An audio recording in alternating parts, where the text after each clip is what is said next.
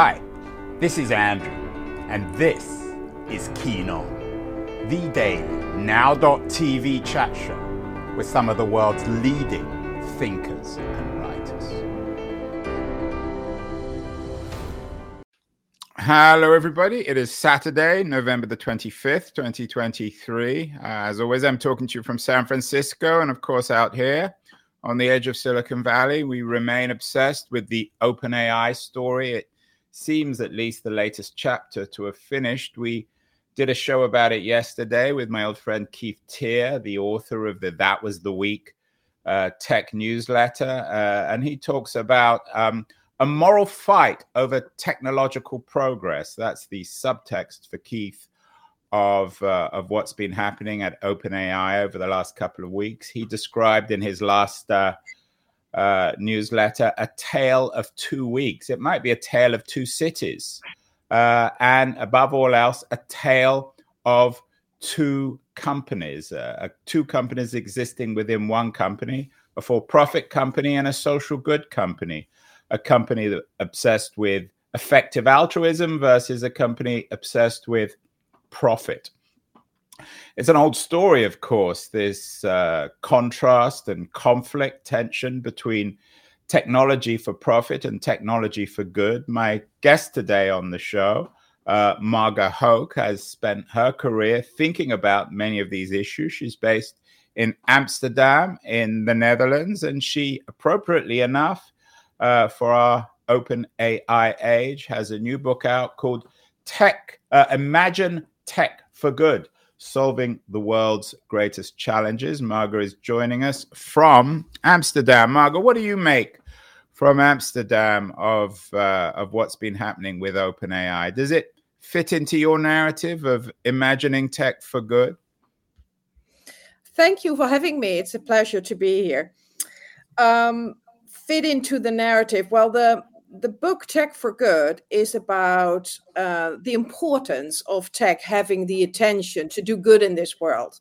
So, actually, to contribute in a positive way.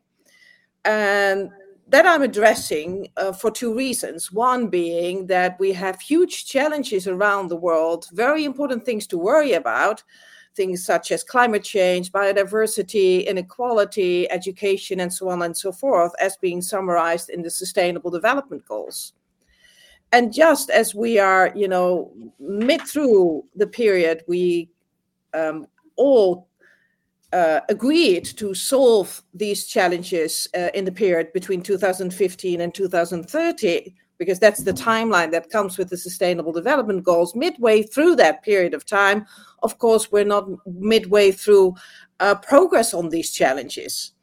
And precisely at that point in time, you could call it a pivotal moment in time we have to our availability whilst crossing over the threshold of the 14. Yeah, yeah, I, I, take all that, and we'll get to that, Margaret. But you're not responding to my question on OpenAI, on this conflict between a company supposedly designed for the public good versus one designed for profit. And it seems as if the the profitable side of OpenAI um, is is or certainly is won out over the last couple of weeks. What what do you make of it? What does it look like to you as someone committed to the idea of tech for good? Well, I was actually getting to that point, but let's skip a few parts. So I make of it that there's a lot of debate about the who and whether or not something set up as a philanthropy is a force for good or not, or was it commercial? And I think it's about the intention that somebody sets up sets up technologies. Actually, the intention to create value for the world, to have a positive impact, or is it a commercial intention that doesn't set out to do good? And as it comes across, there's a lot of debate about, you know, whether or not that that's the case instead of talking about what was really the outset, what was the achievement, what was set out to be achieved. And I think that should be much more the focus than the who and the how and who has it right and who has it wrong and all that. But what does it teach us? Um, uh, as I said, uh, this idea of uh, OpenAI seems to be two companies in one, a tale of two companies. Um, one company designed for the public good, one company designed for profit. seems as if the company for profitability has won out, as I said, uh, at least in the short term, over the, the one for public good. Um, what does that teach us about the structures of these multi billion dollar tech startups, which uh, manifest this tension between doing good and making money for its investors? And maybe yeah. Perhaps can do both simultaneously, although well, that might exactly. be slightly optimistic. Yeah, no, exactly. I think that's the thing. For all, throughout all of my books and also in my own career as a CEO, I've always aimed to synergize both positively. So to have a company which is uh, uh, based on on profit, but that you know merges that with something to have a positive impact because that can be done. I mean, it's what we always call the shared value model, and actually that can be done. There's so many markets you can address using technology for good that also have a business case, many new markets that open up. So that actually can be done instead of making it a contrast. We should synergize it positively. You say it can be done, but the whole point of what's happened at OpenAI is it hasn't been done. Um, the whole point is that it seems very hard to design a company for the public good, which was what the non-profit side of OpenAI wanted to do versus the Sam Altman side, which is focused on moving as quickly as possible, seizing markets, and becoming a, a multi billion, perhaps even trillion dollar company. So, what, what does that teach us about setting up companies for the good? So, for, for people watching or listening who, who, who want to imagine creating a tech company for good, what, what, what would it suggest? That they should give up with the idea of profit? or that they should embrace the idea of profit. Some people in Silicon Valley argue that the most good is done by the most profitable companies, whether it's OpenAI or Google or uh, Amazon or, or Microsoft. What, what, would you make of that argument? Yeah, well, what you want, of course, is that companies that aim for good scale as much as they can and that they become as big as possible because the bigger they become, you know, the, the better, the more can do. And I think what is wise to not start out with the assumption that if you want to do good, we have to do it in a philanthropic way. I mean, definitely some moonshots have to start that way because the the runway uh, onto commercial is so long that you can't do it in any other way.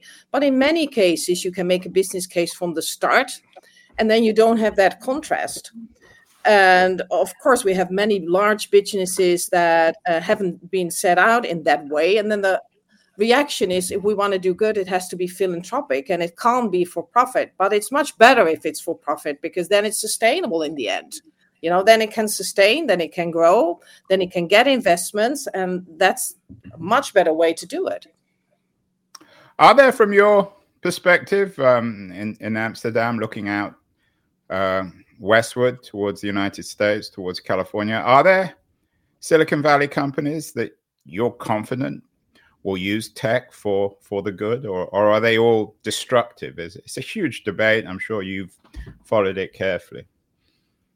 Yeah, no, definitely.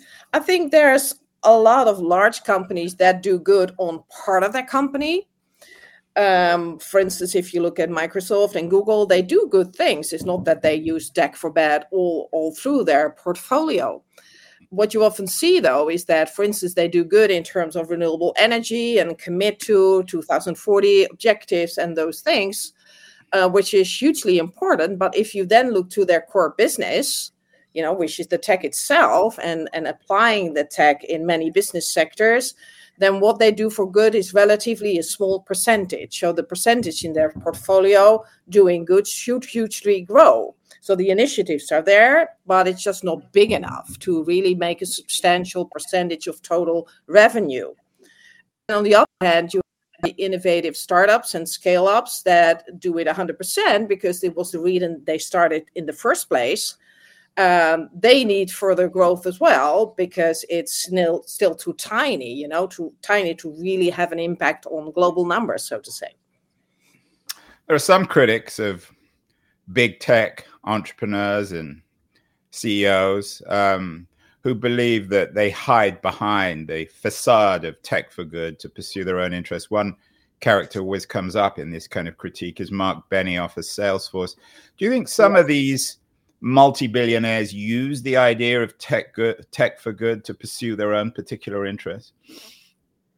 Yeah, of course. I mean, there's a lot um, in the news now around greenwashing of CEOs of large companies that turn out to be greenwashing in the end, meaning that first they start out with some green claims, um, uh, pledges, and all that, or some sustainable initiatives that sound great. I mean, you never know if they intend to really find that important and really want to do well, or that it's to dress up green, so to say.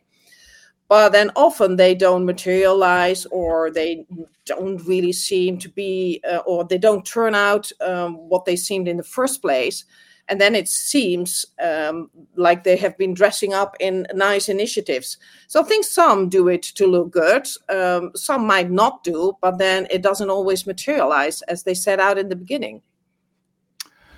We are speaking with Marga Hoek, a, uh, uh, a Dutch-based uh, entrepreneur, innovator, uh, and writer. She has a new book out, Imagine Tech for Good: Solving the World's greatest challenges. Marga, what are the world's greatest challenges in your view? Well, they are um, defined in the Sustainable Development Goals, which I find a hugely helpful system because in that we brought together the most important things. And of course, one is poverty in the world, which is still, you know, uh, we have 10% of global population still under li- living under a, an acceptable uh, living wage um, one of the most important things, of course, is climate change. I mean, we're at the threshold of COP28, and we see that we have um, very little chance of staying under 1.5 degrees as we set out to in 2015. We have biodiversity declining very rapidly, both in land and underwater. We still have huge inequality around the world. So it's ecological things, social things, and governance issue that we have to overcome, and which is in the best interest of everyone. You've used this term sustainable development goals a couple of times. It, it sounds rather like bureaucratic jargon to me. Who, who came up with this term and, and, and, and, and where's it from? Well, it's the successor of the millennial goals that we had beforehand, and the organization that really brought it forward is the United Nations and the millennial goals preceding it weren't that well known. They were much more evolving around poverty because that was the primary worry at that time. And the Sustainable Development Goals was actually an interaction between government, science, and business to set out goals that were much more concrete and um, much more practical in that sense and so they were set in 2015 and it's not only a government uh, uh, or um, united nations thing a lot of businesses around the world uh, agreed to those goals as these 193 countries as, as I'm sure you know, there's a lot of skepticism about the United Nations uh, as a large bureaucracy, perhaps corrupt, certainly in its own way self interested. Uh, could we trust uh, could we trust or should we trust large international bureaucracies like the United Nations, which aren't, of course, elected? I, I, have never voted on who sits or doesn't sit at the United Nations. Can we yeah. trust large bureaucracies with the idea of, of tech for good, with solving the world's greatest challenges? Well, per definition, I think large institutions and, and, and organizations are too slow compared to the p- pace of the change we have now. In terms of the sustainable development goals, those were defined, so there's not much to trust or distrust. If we look at how countries or companies measure themselves against those goals, with the assumptions and the measurements that are taken at country levels because a lot of company uh, companies and organizations collaborate around that there's a lot uh, being done to do self-assessments of companies to improve that and make it more objective because that has been very subjective so far in terms of trust in big so, institutions. Sorry to jump in, Margot. What do you mean by that? Uh, that that companies can do. So, what, what, what the, I'm not clear what well, that you means. know, in the past, when those sustainable development goals were there, then companies could measure themselves against those goals, and everybody used their own definitions.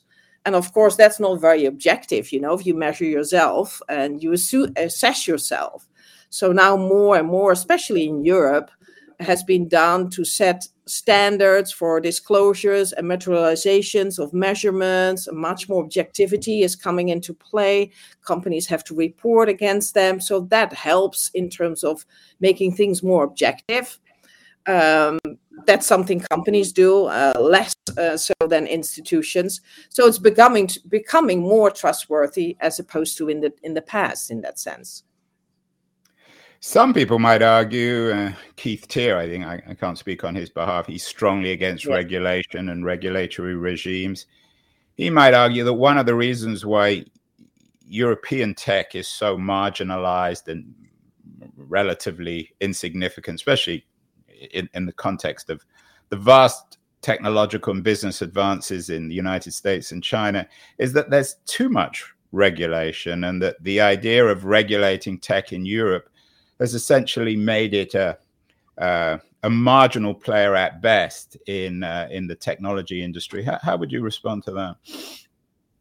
Well, I think that's actually a very good point because it, it, it leads up to the idea that with regulation you can control um, the impact of tech and that you you know have a create a, a, a feeling of, of trust because you protect things but you know you can't control it and the, the, the risk that you're only hindering progress and you you know you're preventing further growth um, for bad but also for good i think is a legitimate one. Um, companies in europe often go crazy with all the legislations and all the prescriptions and all that. And then you can you know assess does it really have impact for what it's intended for?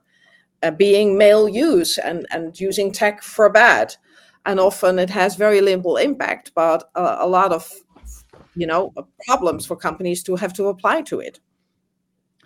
We are speaking with uh, Marga Hoek, uh, a European speaker, entrepreneur, writer, author of a new book, Imagine Tech for Good. Uh, I want to thank Liberties, a quarterly journal of culture and politics, for helping bring this very high quality content. Going to run a short feature on liberties, and then we'll be back with Marga to talk more concretely about tech for good, how we imagine it, and how we're going to uh, solve some of the world's greatest challenges. So don't go away, anyone. We'll be back in a second. Beyond the news, the noise, there is nuance, insight. Liberties is not just a journal of ideas, it's a meteor of intelligent substance. It's the place to be for engaged citizens. Politics, opinion, substance. Liberties is a triumph for freedom of thought, a quarterly of urgency, of cultural exploration, of intellectual delight, of immaculate prose. It's invaluable. Subscribe now or find Liberties at your favorite bookseller. And you can subscribe to Liberties. I strongly suggest everyone does so. Libertiesjournal.com. We are speaking with Marga Hoek, the author of Imagine Tech for Good uh, intriguing new book out, uh, um, asking us to quite literally imagine tech for good. Um, Marga, of course, imagining tech for good brings to mind the, the John Lennon song about imagining a better world. Is the core of this book concrete, or are you really challenging people to simply imagine a better world? Is it a is it a polemic? Is it a a concrete manifesto designed to get people to use tech for the good? Both, both. So it's a very concrete book that uh, gives uh, a lot of examples how tech for good is being applied around the world, very concrete cases, examples, and backgrounds. At the same time, it also challenges the reader to dare to imagine things again, because so many people are, you know, like fearing or dreading or paralyzed that nothing can be done. And it challenges the reader to focus on what can be done instead of what cannot be done.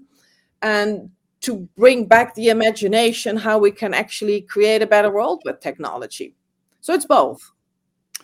If elon musk was watching he might argue that he is imagining tech for good with Tesla. Some people might argue, though, that battery powered cars create their own problems, uh, new mining issues, uh, Chinese colonialism in Africa. Doesn't every tech for good initiative also come with a degree of bad, or, or is that simplif- oversimplification? No, that's actually a very good thing because you know it, it is not as simple as we think. If we just change for instance uh, you mentioned elon musk and electrical cars if we just change fossil fuel for electric uh, the challenge is not solved because we have to look at the total supply chain and life cycle to make a good assumption whether or not the one solution is better than the other because you know with the electric cars you have the uh, metals that go in you have the batteries and we have to learn to recycle those and not only to use virgin materials. So there's much more to it than just changing one building block if you will. So the picture is always bigger than that. And often the progress as you mentioned comes with one upside and then still we have some downsides because you you never solve everything in one go your book comes with uh, 75 real life business cases. Is there one in particular when it comes to the environment that you can cite for helping us imagine the way in which tech is used for the good when it comes to uh, the environmental crisis we're all living through? Well, there's there's many. Of course, there's the whole um, carbon removal markets. There is a lot of new technologies to actually take carbon out of the air because you know even if we go into a zero emission uh, uh, um, society, then still we have billions of tons of carbon that have to be taken out. So there's a lot of initiatives coming there. But there's also the area, for instance, of agriculture. You know, we have many more people around the world. We need more uh, food to be produced. So, you know, agriculture needs to be more productive. We have a lot of uh, loss in developing economies. And for instance, now you have um, platforms, and actually, Microsoft um, built that foundation. One example is a call, called Azure FarmBeats, which is a combination of robotics, AI, and data uh, in a platform to really boost production in agriculture, um, making sure that we use a lot less water, making sure we pollute a lot less, a combination actually of technologies that are being applied in one solution. And that's something we see more, more often. That in my book, I distinguish eight groups of technologies from AI to 3D printing, robotics, advanced materials, and so on and multiple of those solutions, blended digital and physical, are being combined into new solutions that find their way into a broad variety of business sectors, solving those challenges you just referred to. Uh, explain a little bit more about what Microsoft. You mentioned what Microsoft's doing in terms of agriculture. What what exactly is that? It's um, it's a platform in which multiple com- technologies are actually being combined to, to create a better agricultural production. So it's combined machine learning algorithms, drones, satellites, and sensors to increase the productivity and the profitability of farmers because that's the problem we have. You know, one third of the food that's being produced around the world is either lost or wasted. Wasted is the Western world, but in farms, a lot is lost. And those cloud based AI models provide a picture of the conditions of the farm, predicting what is needed. Um, predict predicting crop management to make sure that uh, diseases have less impact, that the production is being boosted, by strong seed varieties, for instance. So it's a combination of things that all together create a more profitable and more productive uh, farming system. Some people might be listening to this, Marga, and thinking, well, does tech really solve all this? There's a huge debate amongst agriculturalists, farmers, thinkers, philosophers about food, how it should be produced, how it should be grown. There's a regenerative movement. We've done a number of shows on that. I've got lots of friends yeah, in the regenerative yeah. agriculture sector. So some people might say, but it's all very well using technology for this in in agriculture, but ultimately, it, it, it's it comes down to how we use soil. Do we want to be as efficient as as, as technology companies like Microsoft might want us that might actually exploit the sales of the soil. So can technology really solve these problems? The big problems, the big philosophical problems?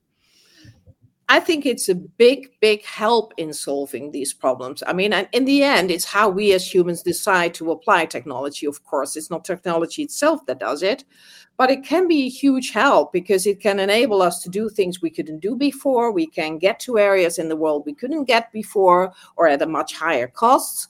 So it allows us to really do a lot more than before but of course you have to uh, have a holistic view of things. Uh, you mentioned you know we don't want to exploit the the earth.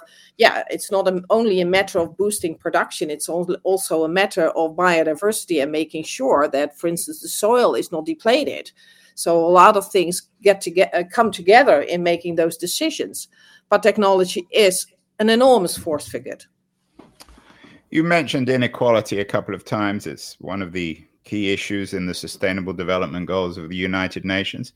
Could you give a couple of examples of how tech for good help is helping or could help solve uh, the world's challenge of inequality, which seems in some ways to be growing and in some ways uh, to becoming less of a problem, depending on on how you measure it. It seems as if inequality is more profound within late industrial companies like the United States, although the inequality between uh, Western industrialized states and, and non Western states seem now to be uh, becoming less dramatic. Yeah, it depends on your definition, and it depends on, on, of course, where you look in the world. If we look at developing countries, we have huge inequality uh, and and in countries like the U.S. and parts of Europe as well. One of the important things um, to solve inequality is to include people in internet, because if people have no access um, to all the things we develop in terms of technology that we can bring them to, you know, to warn um, farmers for for storms and and weather conditions we can bring education in a mobile way we can bring predictive we can bring healthcare uh, digitally but if people are not don't have access to internet at all then they're completely excluded and that accounts still for around 35% on on our globe of people who have no access to that at all. So i think that's the primary thing. If we want to enable people to benefit from this tech for good uh, opportunities, we need to include them in the internet. That's the first and foremost thing. And second, uh, yes, once people are included, there's lots of ways that we can provide uh, education in areas that we weren't able to. And that doesn't only apply to uh, developing countries, but equally a, a, lot of places in the US. Uh, we can solve uh, poverty to an extent, so we can do a lot. But the first thing is to have people included uh, in the first place. But I, I, don't know what the numbers are in the United States. They're very high in terms of people who have access to the internet. It's only a very small proportion of people who don't. And yet, inequality is growing. So it doesn't seem to have worked in the United States. How would you address um, inequality in the United States where everyone's online? Well, I, I, recently learned, but I don't know all the exact numbers, that um, not everybody is online and also not in cities. So that, that that's growing but I think. Um, so how could tech be? I, I take your point, but yeah. the vast majority. How how can tech be used to address the inequality problem in the United States? I think with education is one important thing. What to, do you mean education? Well, there's a lot of areas and a lot of places where education doesn't reach. I mean, there's still a lot of people that are excluded from education, and by systems you can that um, you can bring a lot of more work up to people. There's a lot What's more. that got to do, do with tech, though? I mean, your book's called Tech for the Good. Education is sitting in a classroom, isn't it? Well, thankfully, not anymore.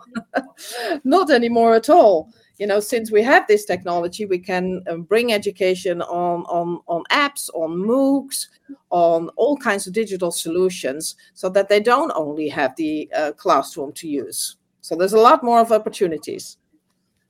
So you're saying that if if if people had it, it were, were able to be edu- unite uh, you, Americans had access to online education, it would address the problem of inequality in America? It's one of the things. You don't sound very convinced. Well, I'm convinced. I mean, I wrote a book on tech for good, so that would be weird if I'm not convinced. I think you're more not convinced. Yeah, I, well, it just it seems a bit vague. I mean, education is there is lots of online education, although I'm not sure most people use the internet for that, and I'm not sure whether that would really address the issue of say. I, mean, you're the one who brought up inequality that would address this issue of inequality. What else apart from education? Well, I think also the area of healthcare is one very important. I mean, there's a lot of people that have not enough access to healthcare. And having all these digital applications where we can bring preventive uh, healthcare to people in a much earlier stage is absolutely um, be solving part of the inequality in the US because it makes things more uh, accessible to much more people.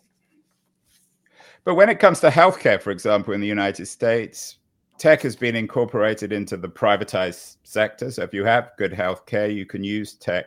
How does tech help with that? I mean, I take your point on on the healthcare, but what's tech got to do with it?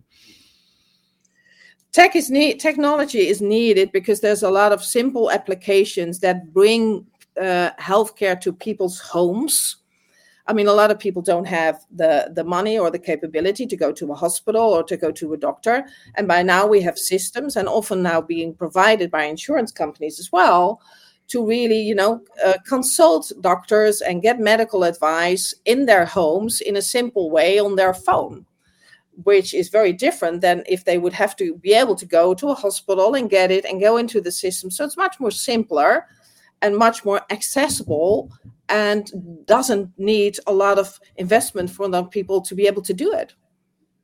But this comes back to the, the, the, key issue of politics is that in the United States, for better or worse, the healthcare issue needs to be addressed politically, although neither party seems willing to do so. Um, uh, isn't ultimately these the, the, world's greatest issues that you talk about, and I, and I respect you for that. Sustainable development goals, inequality, and uh, um, uh, anxiety, all, all the other issues that we deal with endlessly on this show, aren't they ultimately addressed by governments and not by tech? Maybe governments can use tech sometimes, but these are still at their core political questions and political issues rather than technological ones? I think tech is something everybody can apply and use. I think tech is the one thing. And then the second part is the party, you know, who should do it? And you refer to governments. Of course, governments have to do part of it, but business uh, has to do huge part of it as well, and they can do because there's there's also markets tying into what they do, so they can do it. I think uh, collaboration is key, and in part has to be picked up by governments, but a huge part also has to be picked up by business. Well, let's end, Marga, with a with a with a nice story from you. As he said, the book is full of um, examples of, of companies and individuals and perhaps governments doing tech for good what is let's finish with a with with a convincing story. What what is the story that for our viewers and listeners will help the most imagine tech for good in terms of solving the world's greatest challenges? Uh, maybe an anecdote or, or something that c- can make them feel as if technology really can do good well, let me just mention one thing that um, surprised me in a positive way when I wrote it. I mean, we all know that um, coral reefs, for instance, are disappearing around the world. And, you know, with, uh, without real action in 20 years, uh, the majority of coral reef will have disappeared. And now we have technology, we have 3D printing technology that is that good that we can added to the shrinking coral reef that the nature accepted as as real coral reefs and that it actually restores the damage inflicted on those coral reefs. And that's what technology can do. And i think that is a thrilling example